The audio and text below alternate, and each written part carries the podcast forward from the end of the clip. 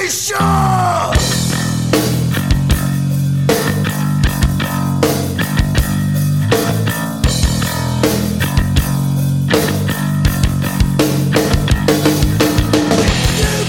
guys, you're listening to Metal Matters, a weekly Gimme Radio podcast.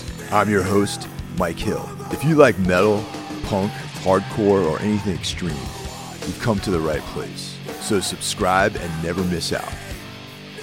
Let's welcome back Ralph Schmidt of Ultha. Good friend of mine. He's been on the show a couple times already. And um, yeah, he's uh, stepping up to become a co host on this thing. And um, it's been a lot of fun talking to him. And I always look forward to having these conversations. So this week we're going to be talking about integrity and how important that band is to metal, hardcore, and both of us as uh, creative people. If you want to uh, follow me on social media, you can hit me up at Michael Hill on Facebook, Michael underscore DC underscore Hill on Instagram. And um, I'm on Twitter, but I don't really use Twitter that much. And if you enjoy the show, please rate and review. It helps out quite a bit. Welcome, Ralph, back to the podcast. And like everyone else on the globe, you're currently experiencing the uh, throes of this global pandemic. So, how, how have you been dealing with all this stuff? Um, uh, first of all, thanks for having me again. Always a pleasure. Um, and yeah, well, I mean, uh, Europe uh, has been in the stranglehold for of that virus for a while now. I mean, all my friends in Italy are pretty much fucked. They were like the the forerunners for everything, where they had the big shutdowns and everything, and the world around us just wouldn't listen or wouldn't see. And now we all have to face the consequences. So for me, it was that um, it's three weeks ago now. Three weeks ago, the government decided to shut down the schools and uh, so I didn't have to go to school anymore. But um, I have to go every other day just for a few hours because these there are a lot of parents working in like uh, the system relevant jobs they call it. So like doctors and pharmacists and, and and people like this. And if they have kids and they can't find someone to look after them they can send them to school and they will be like there will be someone watching them. And that's what I do right now. So I have a lot of time off, sitting at home and uh, doing tasks for the kids, which I send out via email, and I have phone calls with them to see if they understand what I want them to learn. so that's my my thing as a teacher. Um, two weeks ago, they decided that you can't be outside with more than three with more than two people and if you're like doing something together it should be someone that lives in the same flat as you or in the same house so they have restrictions now and if you get busted outside with like more than two people it costs uh, 200 euros a person there's no entertainment industry anymore besides TV. And um, yeah, that's like you can the shopping malls are they all have like lines on the floor now that they made out of duct tape, so you have to keep your distance. It's it's crazy, but I think in comparison to a lot of people right now, I'm actually coping with it pretty well because social distancing is something I was practicing for a long time and uh, I live in a bit more rural part of Cologne. So I live next to a little forest part, and uh, I go jogging every day. I go um, ride my bike. I write music at home. I read, and I try to stay sane. And so far, I've been dealing with it pretty well. Yeah. Well, that's good to hear. And and the reports that I've seen is that Germany is is uh, they're doing a little bit better than, than other countries, and I think a lot of it has to do with, uh, you know, the, like the rules that you um, outlined and how people generally seem to be complying with those rules, yeah. and and that on the reverse side, you know, I'm living in Brooklyn right now, and I'm in the epicenter of the, you know, ground zero here in the U.S., and I think that uh, a lot of that has to do with the fact that people don't really follow rules here, and uh, these are the consequences to that. And you know, I'm not saying that do what you're told or whatever, but in the face of um, the logical thing here is to comply with some of these guidelines that the medical industry has put forth. You know, like people who know what the hell they're talking about, like doctors, scientists, are saying to maintain, uh, you know, a certain distance between people. And literally up till a couple of days ago, I saw kids playing basketball together, like out in this park, and I'm just like, you know, then of course there's the famous videos of kids down in um, in Florida partying together and on you know playing volleyball on the beach and doing Jello shots and all this other stuff. And uh, I think that's why um, it's out of hand over here. And um, yeah, you know it's but in New York it's deadly serious. I mean, um, you know the by all the scientists are predicting that in two weeks we're going to hit the peak here of infection and uh, yeah. so got I, I'm saying that I have at least another two months of working at home, social distancing, uh, and everything being closed. So yeah, you know, it, it is it is what it is, and it's a uh, mental game more than anything. Um, you know, I'm concerned about my parent my parents, but they live. The county they live in has only had about 35 cases and no deaths. So, yeah, you know, that's they're good. yeah, I feel relieved, but still very uh, cautious about what their experiences are. So. It's it, it has taken the people a while here to actually agree to that. So we had these people that also did the parties, but that died down really fast when um, the the Robert Koch Institute, not Robert Koch Institute, which is like the the medical facility that does like the most science uh, research about this virus, and they give like a press conference every second day right, and and they're like people start listening to them. So just just yesterday i was riding my bike and there's like a big park area here close to where i live with a lake and people hang out there all the time in groups and there was no one. There was just like two or three people sitting in the sun because the weather is fucking nice. Right, right. and uh, so people started like to see like it's maybe better to stay inside and not like go out and party right now Yeah, I, I go out for walks. Um, I have to get exercise. I got to move my body around, and yeah me too you know, and and that's uh, you know, th- there's not that many people on the street, which is like very eerie. And um, Yeah. I haven't been into Manhattan in two weeks, at least two weeks.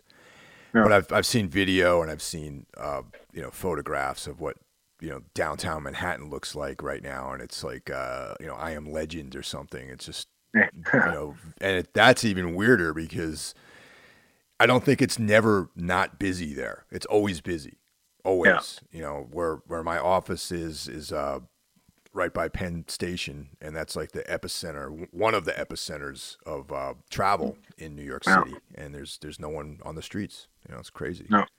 and it's a it's a good time to actually go back to all these movies like Outbreak or 28 Days Later and The Stand, I Am Legend. Yeah, It's really enjoyable right now because it's it's kind of like look what we've got ourselves into. kind of. Yeah, I, I could see that. You know. Now this this topic that we're talking about kind of fits into the subject of this week's show, which is our mutual admiration for the band Integrity, which has always had a very apocalyptic vision for humanity, and um, Yeah. So I mean that's that's a band that over the years, I mean you and I have known each other for we're on our second decade, and um, yes. and a lot we love a lot of the same bands. We have a lot of the same ideas about music and just you know creativity in general. And um, for both of us, Integrity has been a band that um, has helped mold what we do, as well as giving us uh, uh, tons of inspiration. So Yeah. Yeah, so I just figured we talk about our experiences with the band, some of our favorite records, some of our favorite songs, and uh, you know things like that, and just kind of appreciate all the work that Dwid has done along with the various members of the band. Yeah. It's uh it's been 25 years now that I'm into that band. And It's like it's one of the bands that I liked the longest and they never disappointed me. Seen them a gazillion times, played with them. Uh, I even played on stage with Dwid. And so, yeah, it's crazy. I love that band so much. And I think the song Dawn of a New Apocalypse is pretty much the perfect title and soundtrack for, for what we're experiencing right now. Yeah, definitely. And uh, you know, he's been a guest on this show twice actually, and uh, yeah. you know, it, it's um, it's always good having him on. He likes to talk about stuff, which I think is is very important if you're going to be a guest on a podcast. So uh, so he's a good guest to have. Yeah, and he's also someone you could actually pleasantly listen to because what he says is genuinely interesting and well uh, well funded. Like there's not not a lot of like hot air. And that's what I always enjoyed about him, about his work. And when you talk to him, he's such a nice guy, despite his reputation sometimes. And it's just like awesome. Yeah, I, I really love that guy a little uh, precursor to something that's going to be coming out this fall is uh, he's doing he has done guest vocals on uh, a Tombs uh, track for our forthcoming LP. Wow, no shit. I'll send you the. I have a demo I can send you, and um, yeah, it's it's really cool, man. I I was uh, yeah, I, I, pretty much when I listen back to it, still to this day, I'm like, man, that's that's like fucking you know cool, man. Dwid doing guest vocals, singing words that I wrote. It's like pretty fucking cool, you know. Wow, awesome. Yeah. Um so for me, I can't quite pinpoint when I um first discovered the band. I know that it was at some point in the mid 90s and um and during that period of time it's like I I've never been a very big fan of of hardcore music the way that some people are. Like for example, I missed out on the whole uh, youth crew uh, vibe. Um, the both both waves of youth crew bands, like yeah. you know, even in even in the '80s, like bold youth of today, like that kind of stuff, never really uh, resonated with me. Uh, and even the second wave of like uh, you know, in my eyes, ten yard fight, that kind of thing, strife. None of those bands really. Um, I mean, Strife's not really a youth crew band, but I always lump them in with those bands. And uh, I just never really was into that that kind of thing. And in the early '90s to mid '90s, I was um, just I just discovered black metal, and I was listening to bands like Eyehategod, Buzzoven, uh, you know, more dark kind of uh, negative style shit like that. And I was starting to get into reading a lot of the books that Feral House released. Mm. So you know, I was into like serial killers, the occult, you know, Satanism, Charles Manson, and uh, the whole narrative that surrounded the Charles Manson sort of Tate LaBianca murders were like a fascination that I had back then. So when I stumbled across uh, "Humanity Is the Devil" uh, by uh, you know Integrity, I saw all the Process Church of Final Judgment, four pi imagery, and without even hearing the band, I knew that uh, that it was something that I should at least check out. And uh, I saw that it was on Victory, which initially wasn't something that drew me in because I associated Victory Records with music I didn't like. And, mm-hmm. you know, with the exception of Bloodlet and Dead Guy, uh, yeah. Integrity was really the only band on that label that, that I cared about. And when I started listening to the music, it all, all those pieces kind of came together. It was like a, a right place at the right time kind of situation for me. Yeah, totally. I agree. Same, same here. Um, I mean, we talked about it in the uh, in my uh, pod, the other podcast I did about my like bringing up with music, um, and uh, I was into horror movies starting when I was 12, and I was listening to black metal ever since I was 13.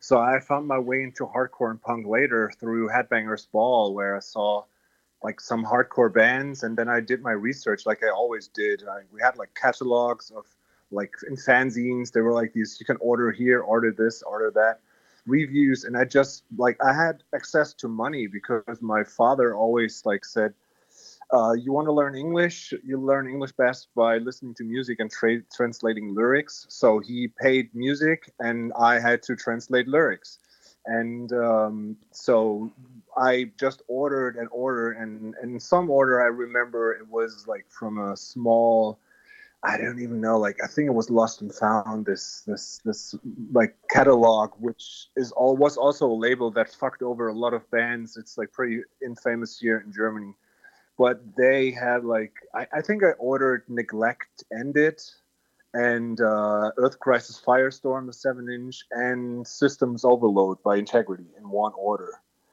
And that pretty much like shifted all my focus on this kind of music because it was heavy but it was a bit smarter. Like the people were i don't know like not not as corny as a lot of the black metal people and uh, yeah so like End It had like the the depression that i was into. I don't know like why this clicked because back then i wasn't depressed or nothing but systems overload. Ever since i put that on the first time it just blew me away. And then shortly after humanity's the devil came out and then i was hooked. Yeah, yeah you know and uh like for me uh oh yeah earth crisis is definitely another band i like that was on victory. I don't know how i left them off but being vegan and all that sort of stuff. I mean, they they also had this like apocalyptic, like violent sort of vibe about them. Yeah. And and um, I th- always thought they were great live too back then. So yeah. For me, uh, I remember I was working at the Newbury Comics warehouse, and uh, I I think that that that was kind of this epicenter for for dudes and bands at that time in the 90s like there was like some of the guys from ISIS worked there. Uh, you know, uh, Cast Iron Hike, Blood for Blood, um, a dude from Sam Black Church. You know, everyone wow. everyone that worked at the Newbury Comics warehouse worked there because they were in a band. Because you could go on tour for like five weeks and come back and still have a job. And I think that uh, that was like what what turned it into this kind of like music appreciation like day, like when you went to work. You know, you found out about tons of different music, and um, and also Newbury Comics. For anyone who's obviously, if you don't live in New England, you don't know who the hell this is. They're they're like a, um, for lack of a better term, a hot topic before Hot Topic existed. I mean, you could go to one of the locations in New England and get like hair dye. Uh, you know, at the, in the '90s, like X Files mugs, calendars, uh, and an incredible a selection of records. They always had great record music buyers. You know, you can buy, you know, Joy Division records, hardcore records. You know, they stocked even, you know, stuff like Death in June. You can buy there. You can buy, you know, you know, Metallica, everything. You know, Slayer, black metal records, and it, it was pretty crazy. So when when on Tuesday when the new records were going out, um, I remember seeing all this stuff, and you know, back then I was like, okay, you know, there's like hardcore music. The lyrics are about you know being vegan, uh, being a uh, straight edge person. Uh, the scene, uh, violence on the streets. You know, like life in the Lower East Side. Um, the system. You know, stuff like that. And I, I couldn't really relate to a lot of that stuff because I just was that wasn't the mindset that I had at the time. And when I bought uh, Humanity is the Devil I realized the lyrics were not about any of that stuff. And no. And not only was it not about any of the things that I was bored with, it was about just like darkness and horror movies and ideas of uh, you know philosophies and anti-Christianity and stuff like that. It was basically um, the subject matter of kind of like the more extreme metal music that I was into you know, and yep. and the playing and the song structures, all that sort of stuff was more in line with the kind of things that I liked, you know, and there's like guitar solos and thrash riffs and things like that, double bass, that kind of thing. And that was yeah. just opened me up to that whole st- whole style yeah and then it's they they they ever since they start i mean they started out being a straight edge band like with die hard and all this shit and like right. when the harder they fall uh, demo and you had like almost straight edge lyrics back then and but also like on the first record those who uh, those who fear tomorrow like you started and you have like all these incredible song titles the lyrics are just insanely well done and they're like that's what got me hook, hooked on them is ever since I'm an I, I became an integrity fan, I started looking at lyrics a lot, and not in the way like you can you can do like sad lyrics in a smart way when they're easy, like for example Mike McTernan and Damnation AD. I love that band, and it's pretty straightforward. It's like I feel like shit. That's why I feel like shit. But like all these lyrics in these posy core bands, also that never clicked with me. And then you have like this metaphoric super dark imagery and as you said like satanism and these these uh, weird ass religious maniacs and everything that Dwid like brought into these lyrics, but in a smart way, and that was so interesting. And yeah, it is it's the subtext to all he did in the visual art, in the music, and and he's been doing it forever, and he's been on top of the game ever since. Exactly. Yeah, definitely. And and the fact that he had a has a background in art and design too uh, made the integrity records look different and the imagery of the band the logo and that skull you know it's it's very uh, unique and identifiable you know yeah yeah that's that's one of the first things that got me hooked because before i became an integrity fan i was already a misfits and Samhain and danzig fan and then i ordered uh, the systems overload cd and it had like in the cover art it had the small the skull in the in the top right corner i think and I was like, holy shit, that skull is cool. And then it's like I got the Humanity's Devil CD, and it had the skull more prominently, and I'm like, holy shit, this is amazing. And it's like these small traits, everything's executed so well, and this skull is just as iconic as well, well as the Danzig skull to me. Yeah, that skull actually. It's uh, when Dwid was on the show, we we discussed where that came from, and it, came, it was once again the same way the Danzig Samhain skull came or um, came from a comic book. Yeah, right. That came from uh, Blood, a Tale, um, a graphic novel that came out like I don't know the late '80s or something like that. It was uh, oh. pretty cool. Yeah. Do you have any uh, favorite works by the band? I mean, there's such a. I mean, the band started in 1988 and that's yeah. you know that's that's like over 30 years ago at this point and i don't know they got like over 50 releases you know not no obviously not all lps but they have a lot of material out there's been enough members in the band to make like five yeah. bands uh, yeah. which is common with a lot of other bands out there and uh, they've run on every label you can imagine you know victory relapse uh, Deathwish, 8380, 389, um, yeah. Magic Bullet, you know. Relapse. Yeah, it's re- along with Ringworm uh, on Relapse. Yeah. Yeah. It's, uh, well, for me, I think I'm I'm kind of like the the old school integrity fan. I think that the answer that most people would give is like I'm like for me the unfuckwithable stuff is the the Melnick phase. So with a double like on guitars, which would be Those Who Fear Tomorrow, Humanity's the Devil, Systems, Season in the Size of Days. These records are, well, the best. Then, then there was the phase with Integrity 2000 and Project Regenesis, which I still like, but it was weird. But that was the first time we played with them with my old band. Um, and then after Closure, which was more like a Samhain band with to die for. He got back into, I think he moved to Belgium then and hung out with all these guys from Liar and, and Congress and all these Belgian H8000 bands.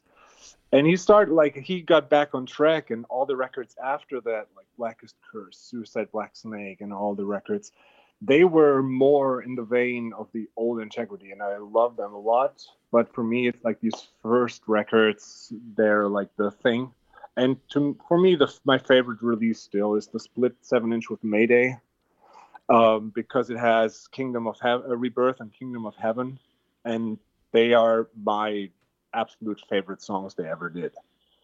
Yeah, it, I, I always tend towards the earlier material as well. Um, you know, maybe because it was the first record I heard by them. Humanity is probably my, uh, you know, my favorite uh, Integrity record. Just I think the production on it's awesome. I mean, it has uh, the song "Hollow," which I'm a that song grabs you, and yeah, and then the the "Humanity is the Devil" track, uh, which kind of this touched on another thing I appreciate about the band and, and specifically about Dwid is is uh, people weren't at that point bands weren't in hardcore at least weren't really incorporating like industrial or you know soundscapes or any of that kind of stuff into their work and um, at least to my knowledge and yeah. that because concurrent to me being in the hardcore metal i also was uh, starting to discover bands like throbbing gristle and Whitehouse and um, you know that sort of noise yeah. industrial world that uh,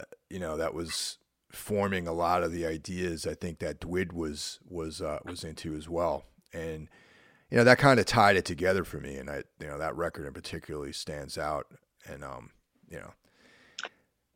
Yeah, that's uh they uh on that on that record. I mean, the the intro vocal test is still one of the best intros that ever occurred. It's just such a good idea, and uh, I mean, it has the song "Psychological Warfare," which was the song that my old band Repugnant played on stage with Dwid singing when we uh, hung out with them on the Closure tour, and um, that song is like in the short form is Psy Warfare, which became his industrial noise act, which he did together with his ex-wife Lisa, and uh, that was also my first encounter with noise, harsh noise, and all this stuff. Because before that, I've never heard that. I mean, it was 16, 17 by that time.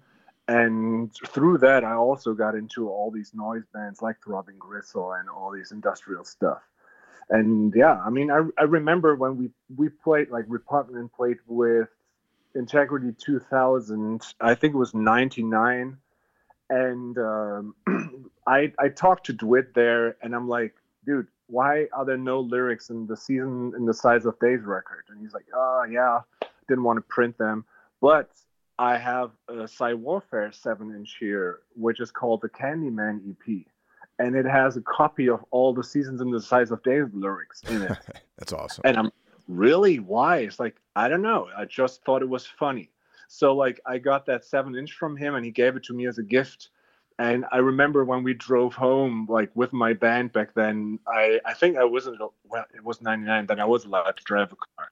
But like, I, I was in the car with the other guys, and it's like, yo, so guess what I have? I have the lyrics to Season in the Size of Days. And like, literally, like, Andy, the singer, he like break the car. It's like, what? Are you fucking kidding me? So we like parked on the side of the road played, played that record and read the lyrics to it. That's my like how obsessed we were with that band.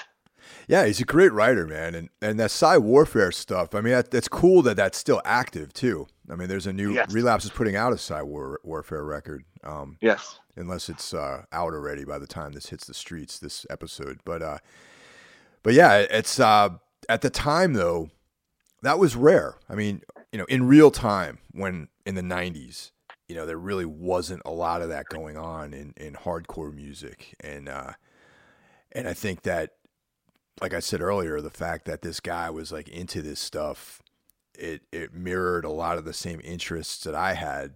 And, um, yeah. cause the kids that I knew at that, at that time that were into hardcore music, they didn't want to hear about Merzbow or, you know, earlier stuff like Throbbing Gristle or Boyd Rice and Non and, and all that stuff. And, um, yeah and and the fact that a, a you know an influential band like Integrity was was exploring those avenues was was fucking cool. I thought, you know. But back also back in that time, I remember that like my bands, like these these guys, I met them in in school because I was the younger kid. I I changed schools when I was uh, like getting to the eleventh grade, and I was like the fat the chubby loner kid with the hardcore t-shirts and they were like two grades above me. And they were like do you listen to these kind of bands? You want to play in a band? And i'm like oh, okay. So by that time i was just playing bass and they asked me if i want to play guitar. So i borrowed a guitar from my neighbor and taught myself to play a power chord.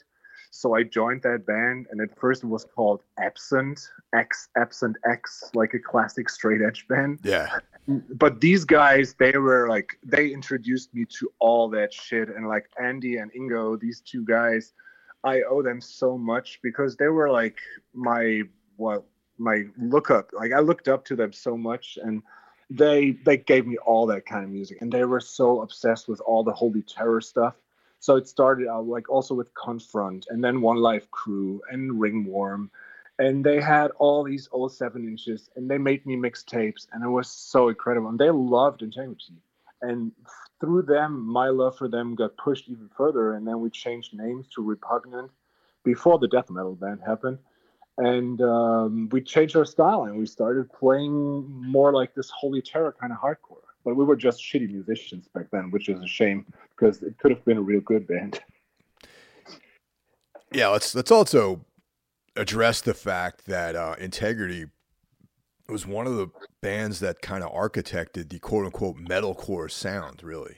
Uh, you know, yeah. I mean, there was maybe a short list of bands that I would put on that. Obviously, uh, Starkweather, you know, Integrity, um, you know, Ringworm, uh, in Cold Blood, a lot of you know, like the Holy Terror type yeah. bands, and uh, you know, obviously earlier in the, in the, 80s, there was metal hardcore crossover, you know, but uh, that was different. You know, there's Cro-Mags, you know, Carnivore, like that kind of thing. But the quote unquote metalcore sound, I think, really started, what was something that started with bands like Integrity. And I, I kind of give them credit for that yeah but it, but i think it's like what what you and i like see in that kind of as, as a metal core thing that like they they just sounded way heavier and were down tuned and like i can see this but like what became metalcore eventually oh wow i think yeah. started that that started through all the vegan jihad straight edge mosh bands that were obsessed with like the raining blood mosh part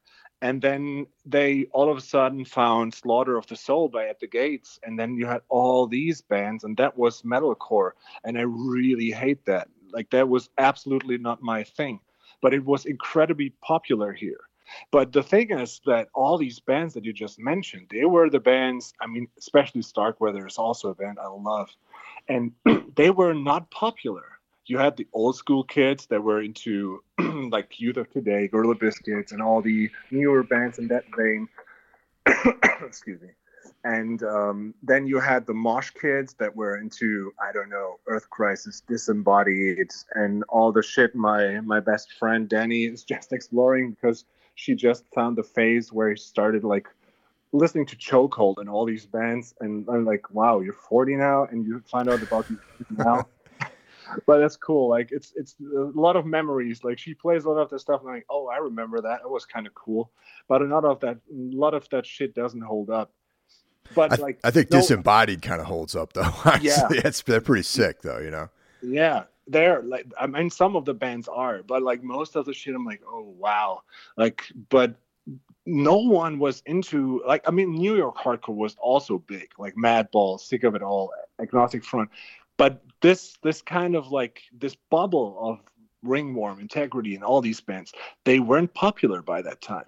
And when we tried to play shows with our sound we didn't find anyone that wanted to have us on their shows because we were not like the vegan straight edge kids and we were not the old school kids.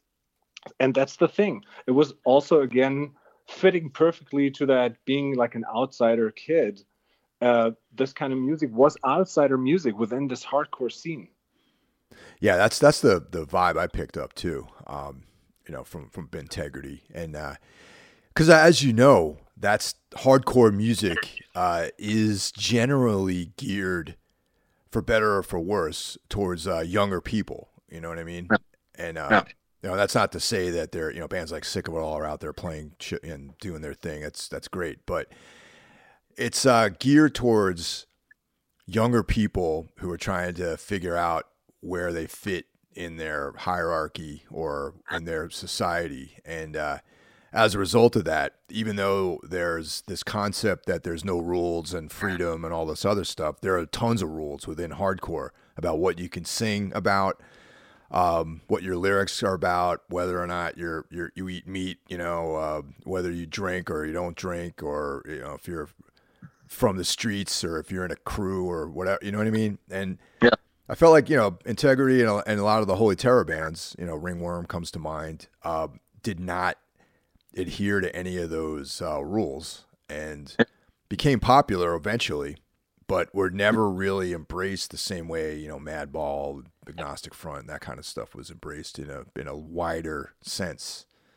Yeah and and and also it's incredible when you look at all the splits that integrity did and you had like all like people say they were the founding fathers for metalcore and they influenced bands like terror and and hatebreed. And i can see that uh, but they even did a split with hatebreed which features one of the best songs that integrity ever did. But um it's it's weird that like I I I don't see a lot of Hatebreed fans putting on Integrity record and saying, "Oh yeah, I I can that's that's my wife." They want to have more like throwdown and all these kind of bands. Yeah, you know it's funny you mentioned Inte- uh, Integrity and Hatebreed. Back in my I don't know man like this this must must have been ninety six or so. Uh, this guy, his name is Ian McFarlane, who ended up becoming, um, you know, a uh, documentary film producer. He was in a band called Polyglot from uh, Portland, Maine area, like way up, some, maybe not even Portland, like some town in Maine. And um, he was friends with uh, Aaron Harris, who later, you know, went on to become uh, the drummer in ISIS, and uh, now is a film score composer. Um, and I remember he he was like very uh, into networking and you know putting his band out there, and which is great. You know, I mean that's that's awesome. You, people should do that with their music. But I remember he was telling me that he was gonna uh, fill in with Hatebreed on okay. the tour that they did opening for Integrity, which is wow. Like, it's insane. And I I hope I ha- I hope I got that right. I hope this isn't some like onset you know Alzheimer's for me, but I believe that actually happened, man. I, am when we were preparing for this, I remember going through some of my journals, and I was like, "Oh yeah, this is this is what happened," you know. So that goes to show you that, like, you know, Hatebreed in a lot of ways were disciples of integrity, as well as, in my opinion, you know, bands like Entombed and that kind of stuff. Yeah. Um, yeah, it's just, and then they became this like larger than life uh, band. Really, I mean, they they rose above being a hardcore band. You know, I, I remember when Hatebreed first played in Boston. It was um, when I lived in Boston. There was this uh, small, very, very. I mean, this place held maybe maybe eighty people, and it mm-hmm. was uh, this place. It was called the Penalty Box, I think, and uh, it was like some tough guy, like hardcore thing, and they were the first band that went on. It was mm-hmm. hate, Hatebreed, and that was might have been their very first show in Boston, and then they just became this huge I mean, you know, Hatebreed's like Slayer, really. I mean, they're they're that yeah. sort of that level of of eh, yeah. they have their own style fans. It's not really hardcore kids. It's not really metal kids these days. It's like a whole different thing, you know. It's all all the people that are reg- registered in gyms. They're all they all have memberships at gyms. Yeah. Yeah. Yeah, it's it's yeah, and they they were never like my kind of band. Also, Terror was never my kind of band. But I can see like why they state that Integrity was an influence to them. And what I would like to ask you, because I was just like I was put like on like we were going out wandering last week, Danny and I, and I played her Systems Overload because I was like, okay, so you're working through all this hardcore stuff now let's let's go to the like the essentials. And i played her that record and she's like oh yeah i like that. It's like so i told her because she was always going to roadburn a lot and she's like i remember that integrity got booked to play roadburn and that like some people were like why is this hardcore band playing roadburn? I'm like why, why is that a problem? Like they fit there better than like a lot of other bands and then I was like, okay, so what kind of influences do you hear in them? And that's what I wanted to ask you. If you think of Integrity, they didn't listen to a lot of other hardcore bands, but like, what kind of bands do you think is like molded their sound? Because I think you can clearly hear it, what kind of bands they were into. Oh yeah, I mean, the first thing indicator from day one when I first put on Humanity is the Devil, I was like Slayer. This is like yeah. thrash, um, metal hard rock music, you know, because the guitar solos, there's like Slayer riffs played with like a um, like a very punk vibe, which and, and that's kind of what I mean for my trajectory through music. I was always I was into heavy metal and hard rock very first. That's the first you know music I yeah. got into, aside from like the stuff my parents listened to, like '50s like girls group stuff. And um, then I discovered punk, and then I discovered thrash, and the reason why I like thrash is because there is this like punk aesthetic to it, you know, like yes, and kind of like integrity brought it in a way like full circle because they were like inspired. I mean, because those guys are we're all, I'm in the same age, you know. Uh, Dwid and I are about the same age, so it's like we kind of I imagine his trajectory through music being similar You know, like okay, Yeah. cool, we like Black Flag and the Cro-Mags, things like that. But we also like UFO and the Scorpions and shit. You know what I mean? And um, the the Melnick brothers probably the same, and and some of the other members of the band like Chris Smith, who was in Keelhaul. He and I are Mhm. like, you know, I mean, he's a good friend of mine, and I know for a fact that he's heavily influenced by, um, you know, like like classic rock and like you know UFO and you know the dudes in Ringworm are the same way. They're into like uh, Kiss and you know as well as Yeah. the Cro-Mags and Agnostic Front, and that's kind of like that that Integrity being the first Clevo band that I got into, you know, Holy Terror band. That's what I heard. I heard guys who were into like Slayer playing punk music, punk influenced hardcore or whatever, with and then the other layer of the philosophy on top of it, which is at that point I was only literally only listening to shit that had like like intense darkness associated with the lyrics. Like in the '90s, I was like only into like you know like bands like I Hate God and Buzzov-en and you know Neurosis. Um, you know the AMREP, some of the darker, more aggressive AMREP bands like industrial music. Uh, and the lyrical content is what brought that to the table along with like the thrashy metallic riffs. And then you know there is, there is like some definite old school hardcore elements in there but it's played in a way that is more reminiscent of like metal than hardcore. So that that's my analysis of like what it sounds like. You want to hear mine? yeah go ahead man. Because I think it pretty much like if, if you hear like what I thought because it was especially with the systems overload thing, you will totally see that why why you and I both love this band so much because it's just fitting. So of course Slayer, the Melnick, Aaron's guitar style, like the riffs, these insane solos and parts of songs where you don't think that needs a solo, and he still does like a double solo on top of it. yeah So, Slayer. I think if you listen to Systems and uh, to Humanity's the Devil, Black Sabbath oh from yeah the guitar guitar tone and um, uh, like what's like also Celtic Frost, Mhm. the, Yep. the the typical guitar stuff, um, the punk drive of Discharge, and a lot of Motorhead, uh, who also like did, did you know that Lemmy spoke an introduction to an Integrity song?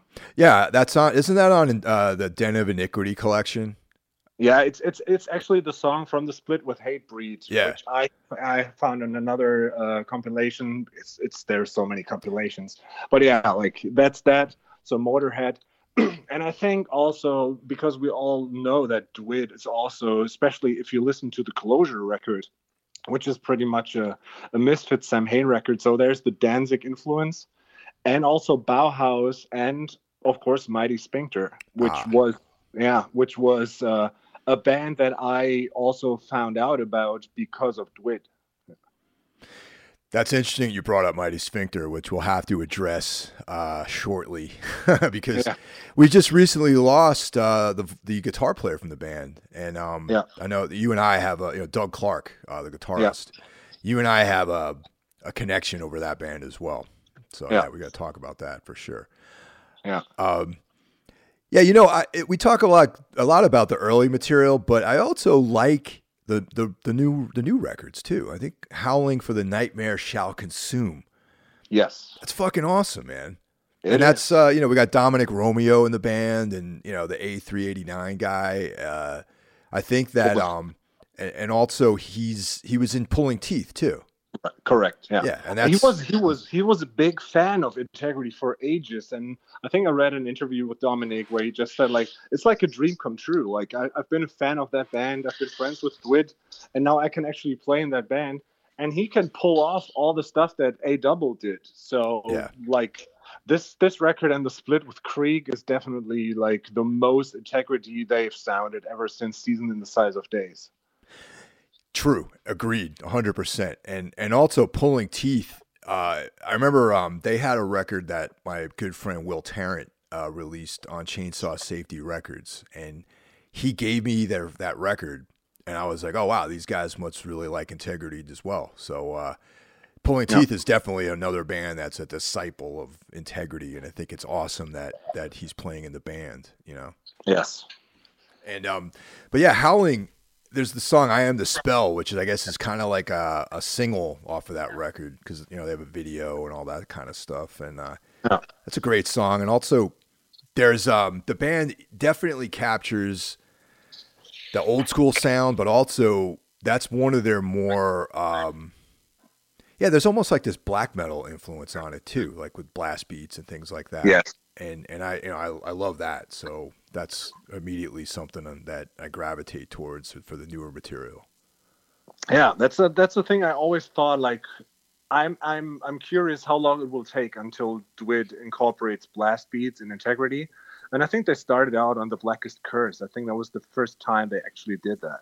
But like on on uh, Howling, it's it's made in the perfect way. It's just also the split with Krieg just makes so much sense and uh, yeah, it's it's a killer record. When they came out, I, I, had it on heavy rotation for weeks, and it was the I haven't done that in a while with new integrity stuff. Like I always listen to it, I always enjoy it, but that was really like had to have it on vinyl, had to play it like for a week straight, and I'm like, that's awesome.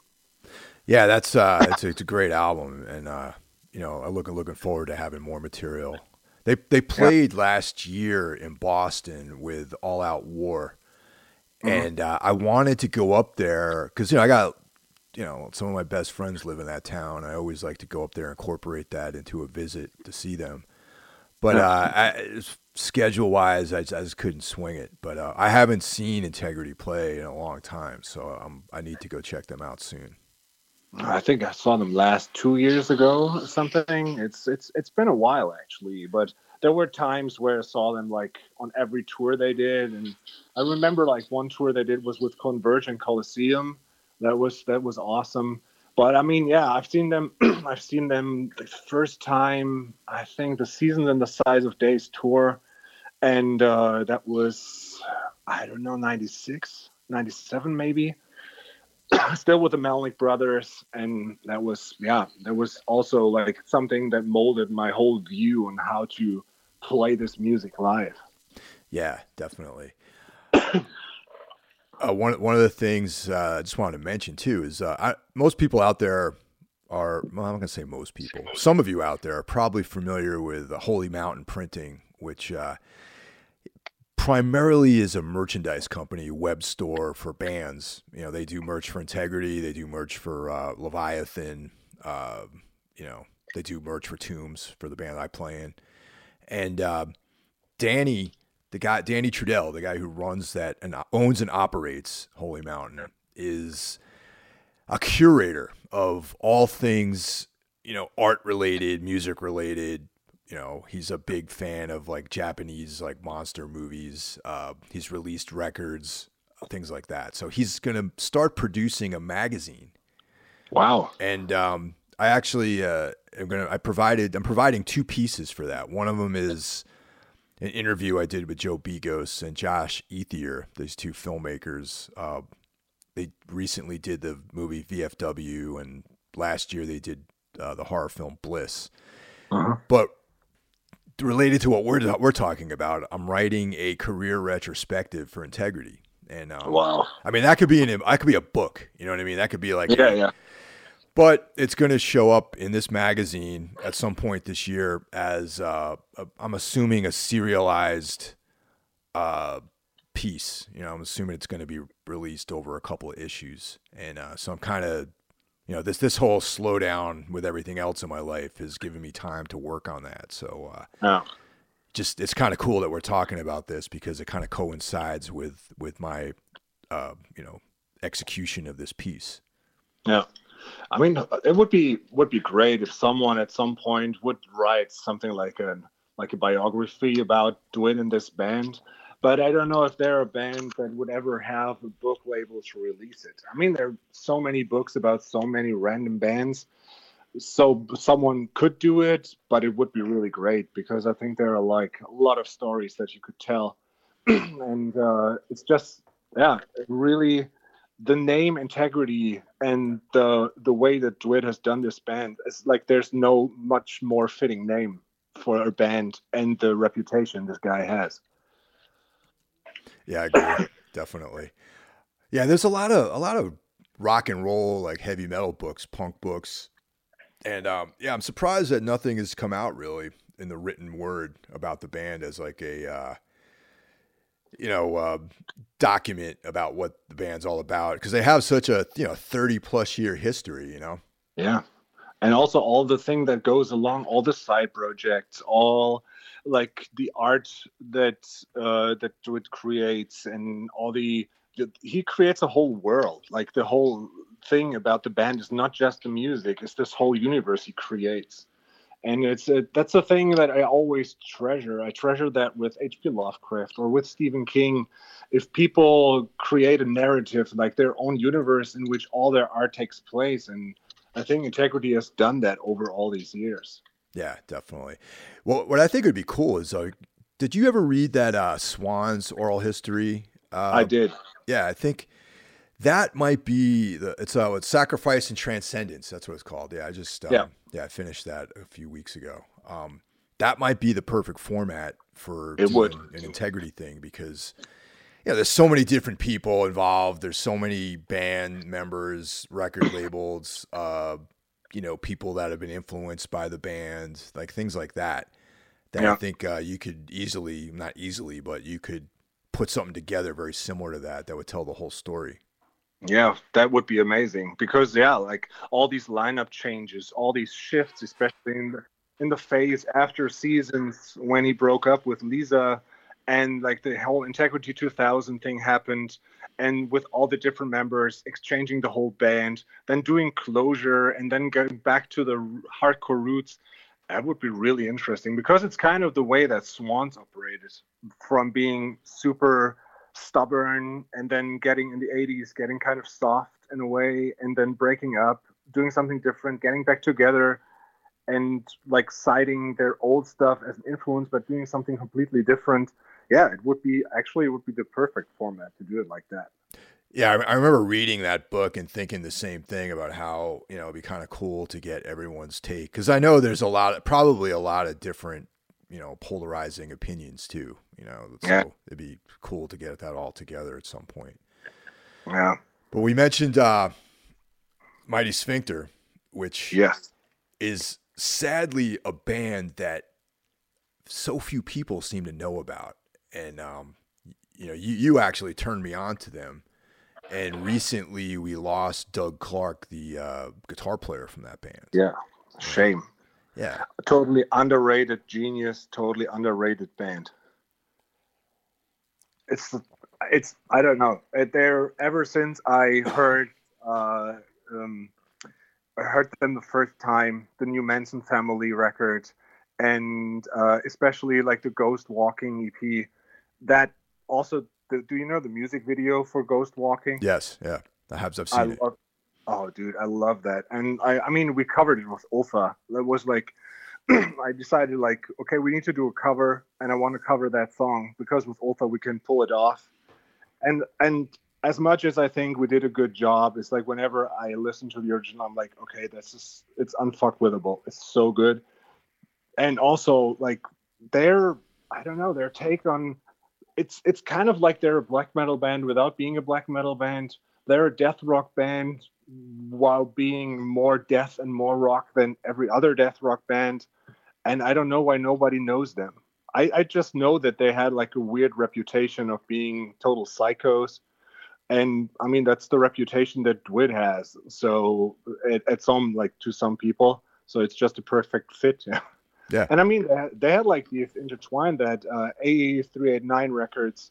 they did a Pulling Teeth Mighty Sphincter split and also the Resurrection seven inch where they had I think it's also Nick of Pale Creation uh, singing. Are they doing a cover or something? Yeah, like they they all like super into that, and I think the whole scene revolving like a whole group of people are revolving around that. I think they all know Mighty Sphincter and appreciate that. I remember that Jay Popson, the singer of In Cold Blood, the first one, in State of Conviction, he did the second vocals on Intec 2000. He was also a big fan of Mighty Sphincter. Yeah, it's weird. It's like this weird regionality. It's almost like um, you, my German friend, um, and dudes in Cleveland. You know, Dwid, uh, James from uh, Ringworm, and me, and my friend Randy, who does, who also co-hosts this show occasionally. Yeah. We're like the only people that I've run into that even know who the band is. I mentioned that name, even to like people I know that are hardcore, like death rock, like goth people, uh, don't you know, people who love Christian death would love this band and they don't know who the hell they are. Or they're like, oh, I heard of them, but I don't really know the music. Yeah. I, I know Mike Mike Rekevics of uh, Fell Voices and Yellow Eyes and all these bands. He's also a big fan of them. And when we toured with Vanum, his band, like we toured with them last year, and we hung out at my apartment the day before the tour started, and we played it like we played the video, and he and I were totally like obsessed. And Kyle and the other guys and Ashbor who were in that band, they're like, I read the name once, don't really know them. Yeah. So yeah, they're like a super secretive band, and I don't know why. Yeah, and they had a new record that came out like last year, I think, too. Yes, and uh, yeah, it's, it's cool. It's a good record. It's uh, you know, it's a little bit different, but it's. I mean, who the hell wanted to listen to the same record over and over again, too? You know what I mean? Yeah, but if you like the traits that this band has, like these weird guitar shifts and the weird arrangements, that is totally on Darkest Angel. So yeah, people, yeah, you you can totally like like it. It's really it's like a black metal record from a band that's not a black metal band in a way. It's so dark, so nihilistic, and it's everything I loved about that band. Uh, so it's a shame I never saw them live. Um, but there are some videos of like all the all the music videos they did and there's a bunch of them that surfaced they're all on youtube now they're really entertaining this this american gothic kind of early 90s look it's just incredible yeah. Yeah, I've only seen the ghost walking video. Uh, it looks like it's actually shot on film too, which I think is cool. Yeah, yeah, and they have like they have more. It's always these they're always the same kind of creepo guys with with their weird costumes and also the there's there's some live footage and they're just an insane live band. And yeah so hell i never saw them. I never will see them live. That's a shame yeah. I would say uh, they're almost like a goth germs or something like that you know? I mean that's yeah. what comes to mind when i think about that band. But yeah, uh, agreed but yeah, so I mean, I guess that's it, man. We uh, talked about integrity, the apocalypse. Um, you know, covered everything we wanted to discuss. yeah, cool. yeah. So uh, I would ask you. Normally, this is at the point where I ask uh, what's going on next, but that's unknown for the most yeah. part. I think for for both of us, we don't know what the fuck's yeah. going on next. yeah, we'll see when we get there. Yeah, you know, but uh, so anyway, thanks for uh, taking your taking time out and doing this, and thanks for listening, everyone. And um, know, we'll see you guys next time.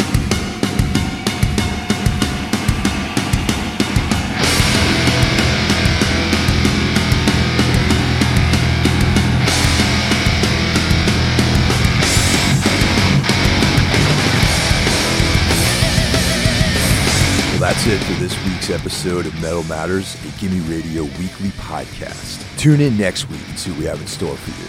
The show is available on all streaming platforms Apple Podcasts, iTunes, Spotify, etc. Also, be sure to check out Gimme Radio, streaming on the web, iOS, or Android, for one of the best metal communities, exclusive merch, interviews with artists, and so much more. I'll catch you guys next week. Take care